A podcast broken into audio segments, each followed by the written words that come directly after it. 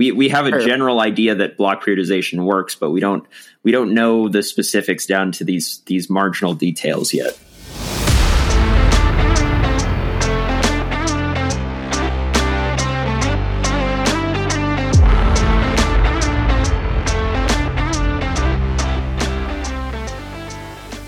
Hello, everyone. Welcome to the latest episode of the Matchbox Podcast powered by Ignition Coach Co. I'm your host, Adam Saban, and today we're talking about A race tapering, the what, when, why, and how of block periodization, and how much endurance training volume you should include during your off season. Today's show is also brought to you by Flow Formulas. With the race season in full swing, it's time to start dialing in your race day nutrition, and Flow has everything you need.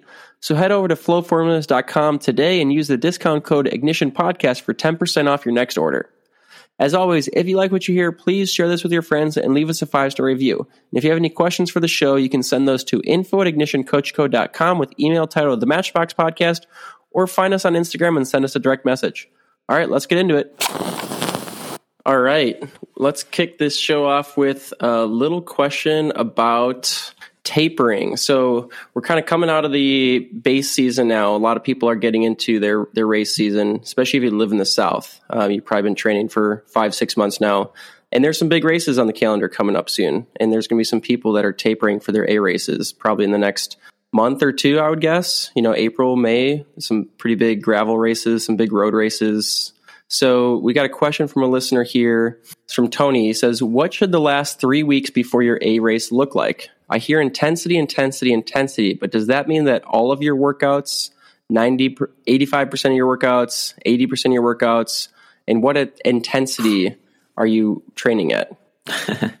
so it's funny. I, I feel like he needs, so he's, he's wondering if, if hundred percent, 90% or 80% of his workouts need to be intense, uh, which is which is funny to me because you almost want to exactly flip that. And we're talking more about, I don't know, 20% of your workouts being intense. And, and I, I, I see how this gets infu- confusing because, you know, like he said, you hear intensity, intensity, intensity when you get closer to racing. That does the, the caveat um, there, and it's good that you're bringing it up and that we're talking about it, is that that does not mean that every single ride you do is more intense, that means that your high intensity days in your schedule are more intense. So maybe instead of doing, uh, you know, intensity around FTP, you're doing more VO2 max workouts or you're doing 30 30s. Those are higher in intensity than some of the intervals that you may have been doing in your base season. Um, that still means that a relatively, you know, small amount of your total training time is intensity. Um, so you don't want to you don't want to abandon polarized or pyramidal training uh, just because you're getting closer to racing. And in fact, if anything, your training should be getting more polarized the closer you get to your race day, uh, depending on what what you're training for. But also depends on the the type of event. Um, and with it being the other thing I'll say, with it being this early in the season, is it event that you even really need to taper for, or is it something that you can kind of train through? Um, like, what is the priority of this race? Um, mm-hmm. but. Yeah, that's true. Yeah, that's that is a difficult thing about putting A races early in the season is you kind of lose out on uh, building more fitness for the rest of the season. So, you know, if you're mm-hmm. taking a three week taper, then that's setting you back, you know, potentially a month and a half or two months of actual training progress. Um, but you know, th- there's plenty of big races. You know, Mid South just happened this past weekend. BWR series is already you know kicked off. Yeah, um, some big mountain bike races coming up. So there's going to be some people that are prioritizing these early season races. Um, hopefully they they live in the South and they've gotten a big base already in. Yeah, I one one of my buddies at Mid South, he was talking to me about his training for Mid South, and he's already been doing the VO2 max intervals, the 30 30s, and he did a taper, like a, a serious A race type taper for Mid South. And I was like, dang, man, you're taking this this race super seriously. And he's like, yeah, it's a big race. And I'm hoping that everybody else is like just coming out of their base season and that maybe I can get a better result than I otherwise would uh, if the race was smack in the middle of uh, when everybody else is is uh, you know in peak form. I was like, yeah, it makes a lot of sense. Um, because you know mid south mid south is a big deal and it's really early, so there there are plenty of races like that.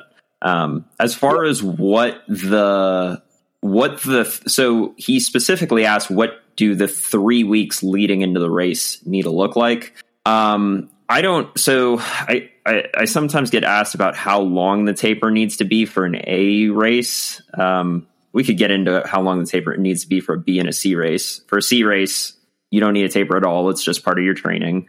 For a b race you might want to do half a week taper and I usually don't taper or have my athletes taper for longer than a week for anything.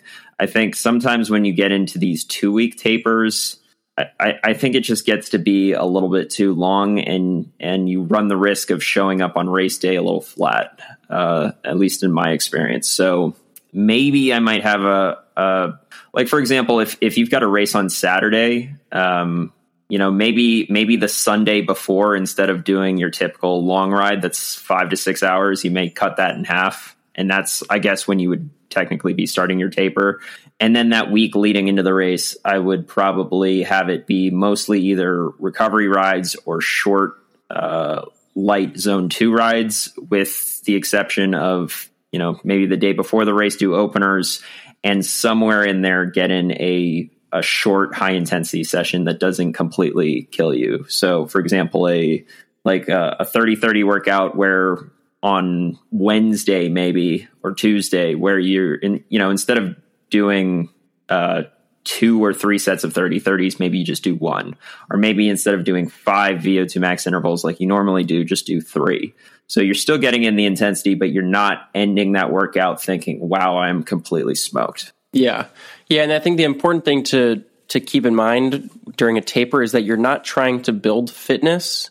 Mm-hmm. You're at best trying to maintain fitness while shedding fatigue. So that means dropping volume, dropping overall intensity volume, but you can keep the intensity high because like you were saying like that's those are the race efforts. That's keeping your body sharp, um, trying to maintain that high level of fitness. But um, yeah, you don't want to be getting in the mindset of like you need to keep building fitness right up to the race. That's that's kind of the the anti taper mentality. Yeah. All right. Do we have any more to say on that I one? Would agree. No, I mean it. like this is such a tricky topic because tapering is actually can be really hard to to get right. Um, mm-hmm. yeah, but it doesn't need to be very... com- complicated. Like there yeah. are just some things you can't control with it. So like it, you know, the more complex you try and make it, probably the less likely you're going to get it right.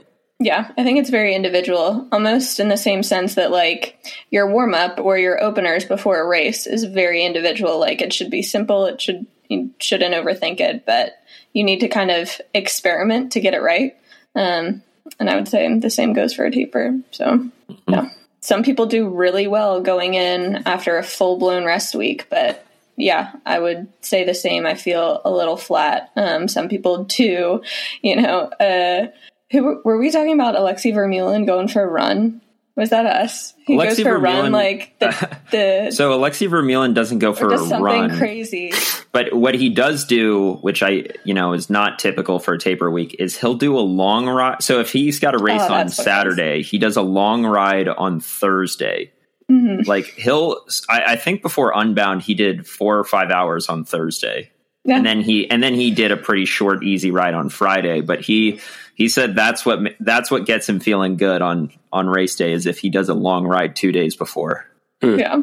So you know, it's not it's not what I would recommend, but yeah, it, no. I, I guess it goes to show that you might need to do some experimentation here. Yeah, I mean, he also comes from world tour racing background, you know, with mm-hmm. stage racing experience and super long stage or super long one day races and stuff. So maybe he's just used to being in that state of fatigue. Okay, so this next question, let's see, it comes from Caleb. And Caleb, if you're listening, we're not going to get to all of your questions in this episode, but we are going to hit one of them. So he says, First off, thanks for the great podcast. I just found you guys last week, and you've quickly jumped to my short list of favorites. I have a few questions for you guys, so don't feel like you need to get to all of them immediately. Sorry, we're not. Um, he's also only listened through episode eight, so he says there's a decent chance that we've addressed some of these questions on other episodes. Which Well, this is one he we- going in order? yeah, that's going to take a while. I think this is episode 43, I think. So, Oh wow! a long ways to Can't go. believe we've done that many. Usually, when I find a new podcast, I feel like I listen in backwards order. I listen to the newest first, and then if I really like it, I go older, not start start at number. Because I feel like a lot of times the you know when you just start a podcast, probably your worst episodes are your first ten. Yeah. Yeah. So I'm glad that he still that he still likes what we're He's doing. still listening. Yeah. So okay, so so we have addressed this topic before. We we did do an episode on block periodization, but um, I think it's it's worth touching on again. So he says you guys talked about block periodization in the episode that I just finished, and I had a couple questions about the concept. With five days of intensity in that first week, are the other two days full on rest or recovery spins? Are all five intensity days performed consecutively, or are they broken up by those other two days? Do you keep the total weekly volume the same for the intensity week as the subsequent recovery weeks, or is the volume higher during this intensity week? Uh, let's see. Last question: Is the block periodization something that could be mixed in with a standard build phase approach, or would you do a build phase with exclusively this block periodization? Um, let's see. So he says, for example, option one: two cycles of one intensity week followed by three recovery weeks for eight weeks total. Option two: one intensity week followed by three recovery weeks, then four weeks of a more typical uh, build week build cycle.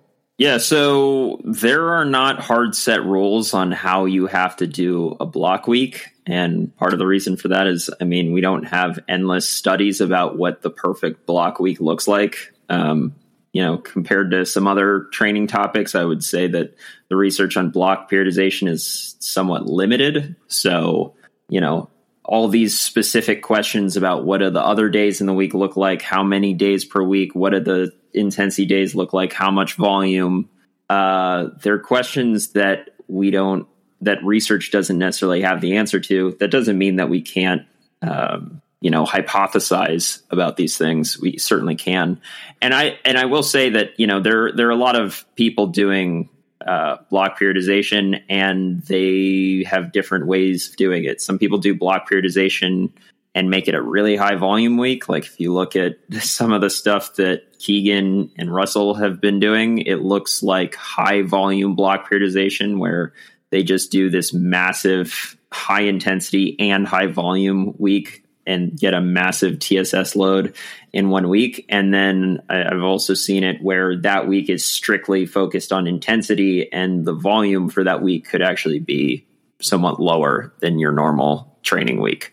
Um, the TSS is probably going to be the same or higher because of how high intensity that week is, but the the volume the duration is is lower.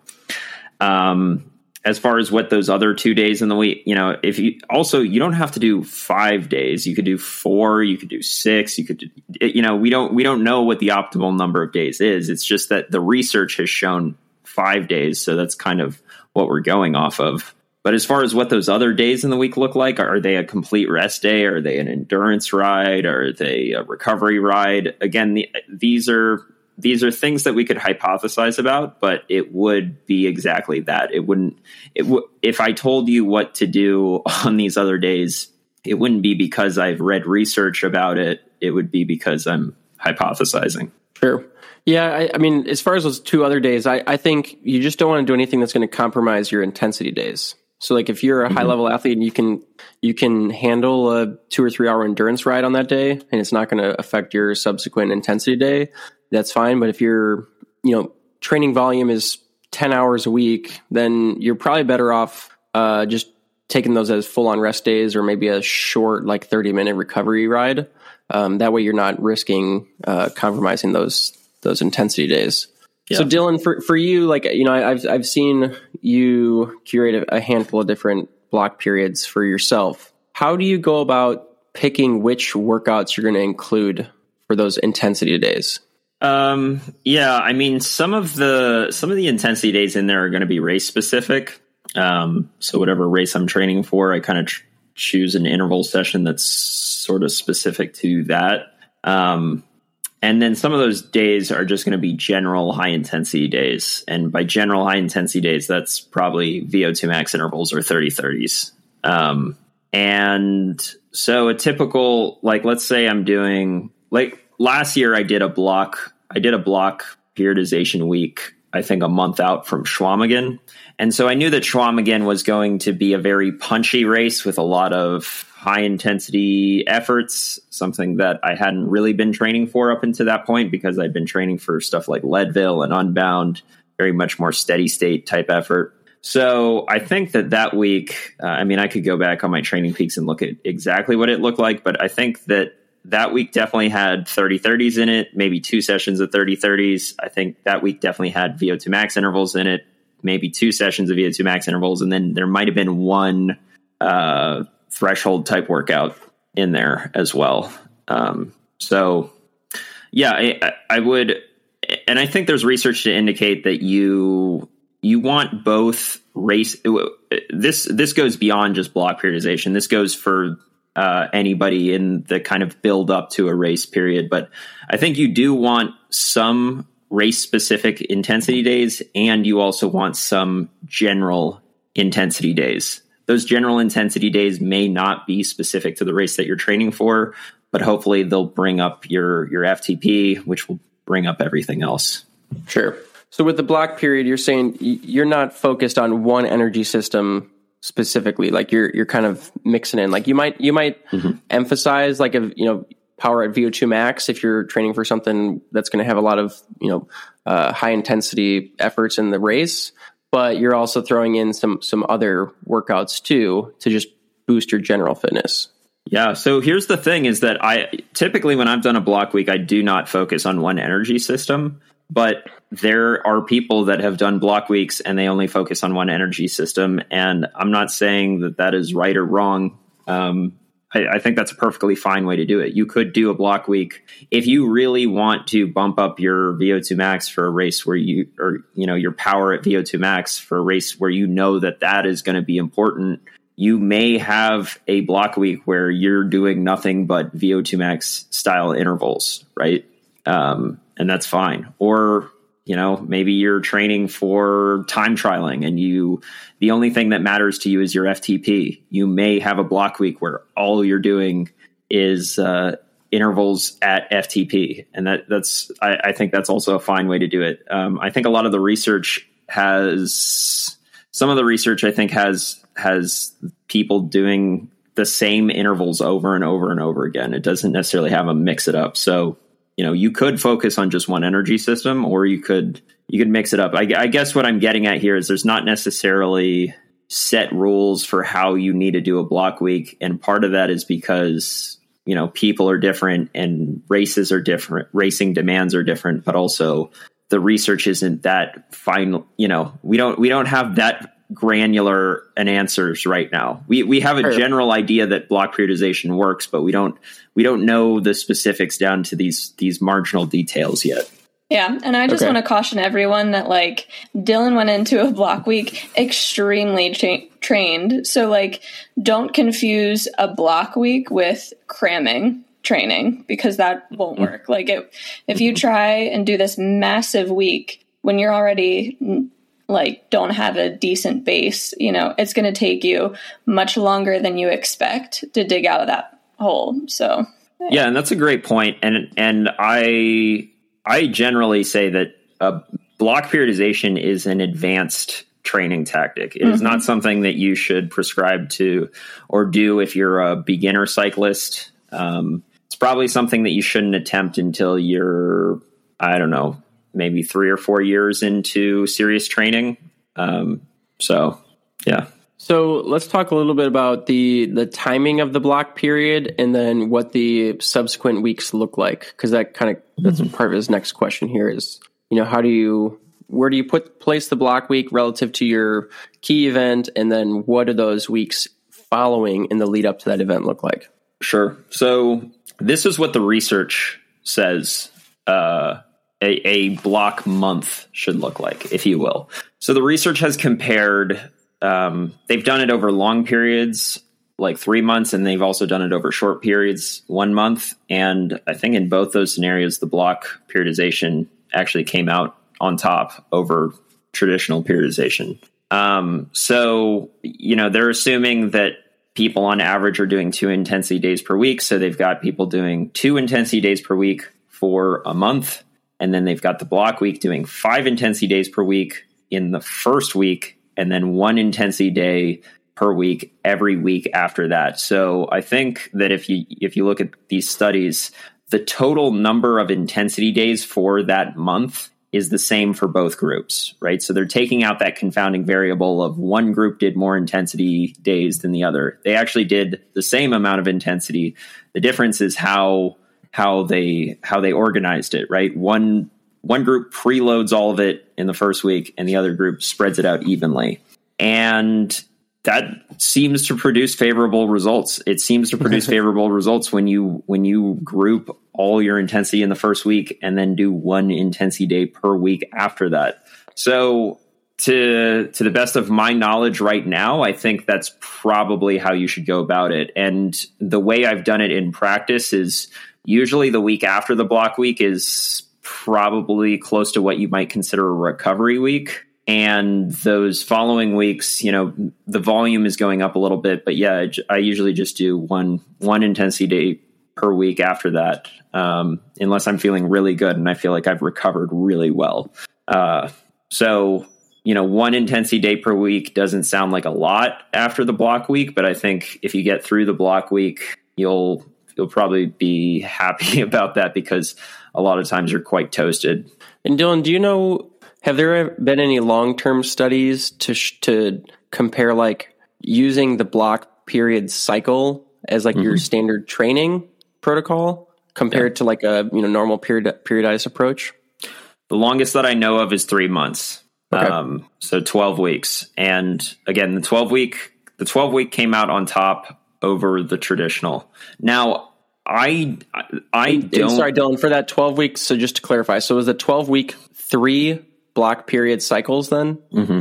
It was okay. three. It was three block months back to yep. back to back. Yep. Now I don't usually prescribe that. In fact, I don't think I've ever prescribed that. I have pre- prescribed block months, but I haven't prescribed three block months back to back to back um, because I think in practice, usually I'm more concerned with somebody, you know, gradually building up their tolerable volume in the base season and um, and building up, you know, some some race specific intensity in the build season and then when they've gotten to a certain fitness level that I think that they're ready for a block week, we may just have a month or two left for until until they're racing. Uh, and I I'm a little I'm a little hesitant to suggest doing block weeks back to back to back to back just for uh, the sake of trying not to burn out. I I, th- I think that possibly doing block weeks back to back to back could uh, could could be a way to burn out. Um, and maybe if the if they had done the study for for five months or six months, which is you know how long people train to get ready for these A events. Um, I don't know. Maybe the results would would be different as people start to get fatigued from doing these massive weeks over and over and over again. Yeah. How about you, Caitlin? Have you employed uh, block period with any of your athletes? No, no. Um, again, I think I just try and be a little more conservative because I do think um, you need to go in with such a high level of experience. And um, I've never done one myself. I mean, the closest thing I've done was, in a sense, like racing my way into fitness um, and did kind of an early season stage race. Um, but yeah, that took, I know. I I just feel like it took too long to recover from, and I would have been better suited doing standard training during that during that time that early on. So, yeah, I think there's a time and a place for it, but yeah, there's I, there's a cons. There's a fine line between getting enough recovery and and not with block. I mean, it's it's that way for training in general, but especially with block periodization. I have done block periodization wrong before. Uh, I think a couple years ago I tried to do a block week, and I think I I think I just tried to get back into normal training too quickly afterwards, and I was I was smoked for a month or so. I had to take a week off uh, at at one point because my my power just wasn't there. Like I wasn't. I I failed the block week. Like the block week wasn't helpful. The block week was detrimental. Yeah. Um, and I've had I've had block uh, block week produce some of the highest power values that I've ever seen. So I've I've actually my own experience, I've had a block week go both ways before. Yeah. Yeah. And, and like you said, it's probably that fine line between getting enough recovery and not enough, for, and, and, and, you know, not enough recovery. Yeah. Adam, have you done one? Uh, yeah, I've done a handful of block periods. Um, I think probably three. I think I did two in one season, like three years ago, and then I did one maybe two years ago. I didn't do a block period last year. Um, it went it went well. I mean, I I I so two two seasons ago when I did it, I think I did the block period too late. It was like three weeks before my A event. Like I did the block week, then I did like the recovery week with the. I think there was actually a race the weekend after. So like that was kind of like my one intensity session, and then a week later was like my A race, and I didn't. I wasn't going super great for the race, but then two weeks later was Chequamegon, and I had a really good Chequamegon. So like I kind of like peaked a little bit later than I expected to. So the next time around, I I bumped it up and, and moved it to like I think it was four or five weeks before the A race. Um, so that's where Yeah. the timing, you know, kind of comes in because you have to allow your body to make those appropriate adaptations and also like recover enough to where you're fresh enough for that A race. Yeah, yeah. I, I and I I did a block week before Chequamegon last year, and I guess I'll I'll say my own personal experience with last year. Uh, I've done a block. I, I've probably done maybe six or seven block weeks total at this point. Um, if you account if you count stage racing, then it might be ten because a stage race is kind of like a block week, right? Um, but anyway, so Chequamegon last year, I did a block week leading up to Chequamegon, and I'll I'll be honest, leading into Chequamegon, I was very confident because I had seen some of the highest power numbers for certain durations that I'd ever seen before um, at a at a fairly low weight. Um, so I was I was thinking, wow, I'm I'm really on one, and the block week went super well too. I like nailed every single workout. So I'm like, I'm really on one. I'm really in shape for this. Uh, if anybody who listens to Bonk Bros may remember that I ha- I thought I had a super dialed bike setup, which I think I still think it was a dialed bike setup, but I was I was like really hoping to turn heads at Chequamegon, and then to be honest, Chequamegon just went average. Like it didn't go bad, but it was an average race for me uh, when compared to my other Life Time Grand Prix races. I think I got twentieth, and that's about what I had been getting in the other Life Time Grand Prix races. So, um, you know, did it work? Did it not? I don't. It's hard to say. Um, I, I when I'm looking back on that, I think I may have tapered a little bit too hard, been a little bit too fresh for Chequamegon. Uh, that may have been part of it. And then the other thing that I'll say about that is that I I really suffered late in the season, um, and it may not have been related to the block week, but it may have been. And and I think part of that is just it's a really long season, and it's hard to stay at peak form for that long. But I, I think I was getting to the point where I was a bit fatigued, and perhaps doing a block week so late in the season didn't help with that. Yeah. Yeah. Or maybe combining too much intensity with volume during that block week. I mean, it's, yeah, it's hard to know, but yeah, it's, it can be tricky. So I would say, like, for most people out there, be cautious if you're going to throw a block weekend if you're self coached. You know, we've given you some good advice here, but just know that it might not go to plan the first time you try it. Mm-hmm. All right. You want to do a quick one here? Sure. to round it out? Okay. So this one comes from Halal, and he's he's asking about off-season training. So I believe he lives in the southern hemisphere. So we're talking anyone who's kind of entering their, you know, or amidst their off-season. We, we we're you know we're getting into spring and summer here, but if you live in the south or southern hemisphere, you're you're entering fall and, and winter. So Hey everyone, during the off season, when the gym is the main focus, how much endurance fitness should be maintained? If, for example, during normal training, my TSS on average is 600, how much of a percentage of that should be maintained during the off season? Thanks. Um, I mean, I don't. I'll be honest. I don't really. I don't. Usually, the way that I think about riding in the off season, especially when you're doing heavy gym work, is that the riding that you're doing should be should be fun and not structured. So I'm not usually giving people a set TSS value, but if you wanted to be analytical about it and think about how many hours per week or how much TSS per week, I probably about half of your normal volume in TSS. Um, and like I said, I would have that riding be unstructured and low in volume and in low in intensity, and just kind of you're going out for fun to have you know just have fun on the bike. I mean, if you're getting into the gym, that's probably all you're going to be able to do anyway, because if you haven't been lifting recently, you're probably going to be quite sore, and every time you get on the bike, it's not going to feel you're not going to feel amazing. So, sure. What about you, Kate? Yeah, I mean, I would say the same thing. Um, yeah, I don't know if I would say half. It depends on how how many hours you're training already. Um, but yeah, I would say probably on if you're doing two strength days a week, um, just pairing that with I would say the first few weeks, just like a really easy 30 to 60 minute spin, which doesn't sound like anything, but I think it's going to go a long ways. And then the other days are just, yeah, if you're mountain bike, maybe doing some skills work, um, but just having fun.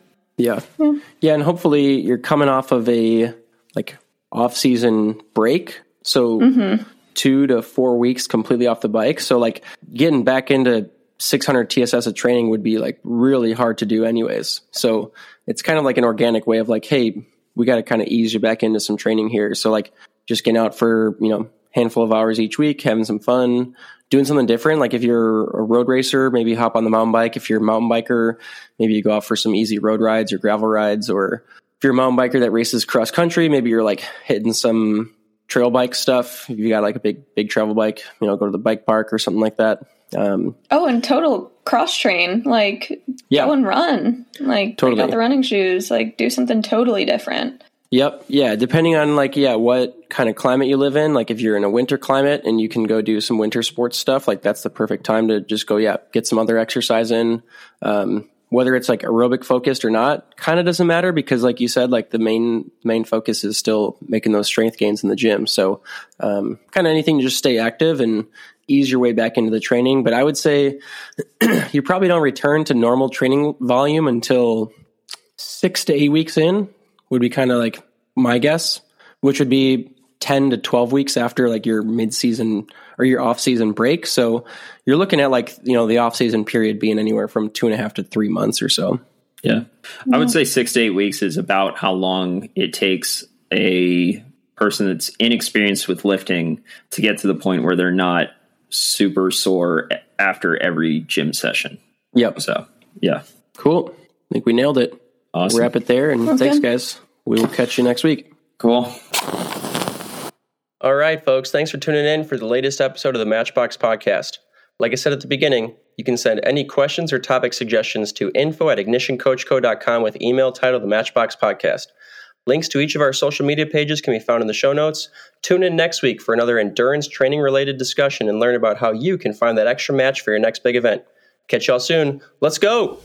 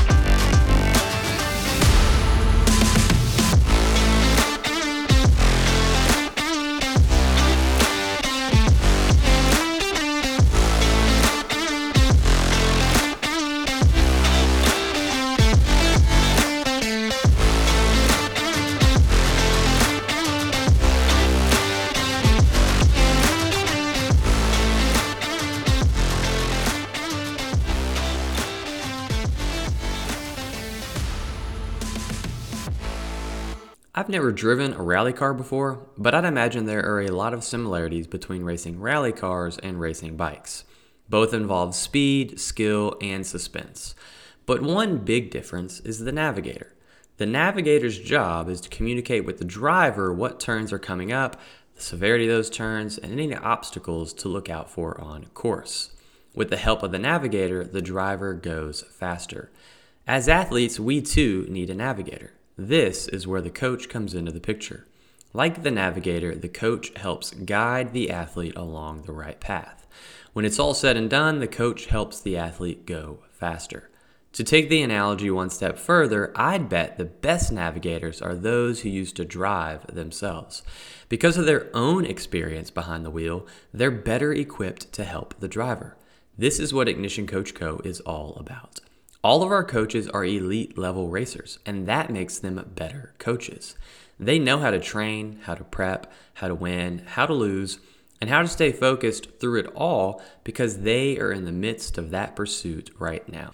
Here at Ignition Coach Co., we believe that coaching and racing go hand in hand, and it's our goal to fuse those two things together. We'd love to connect you with one of our coaches. Sign up for a free consultation today. Ignition Coach Co., developing coaches, connecting athletes.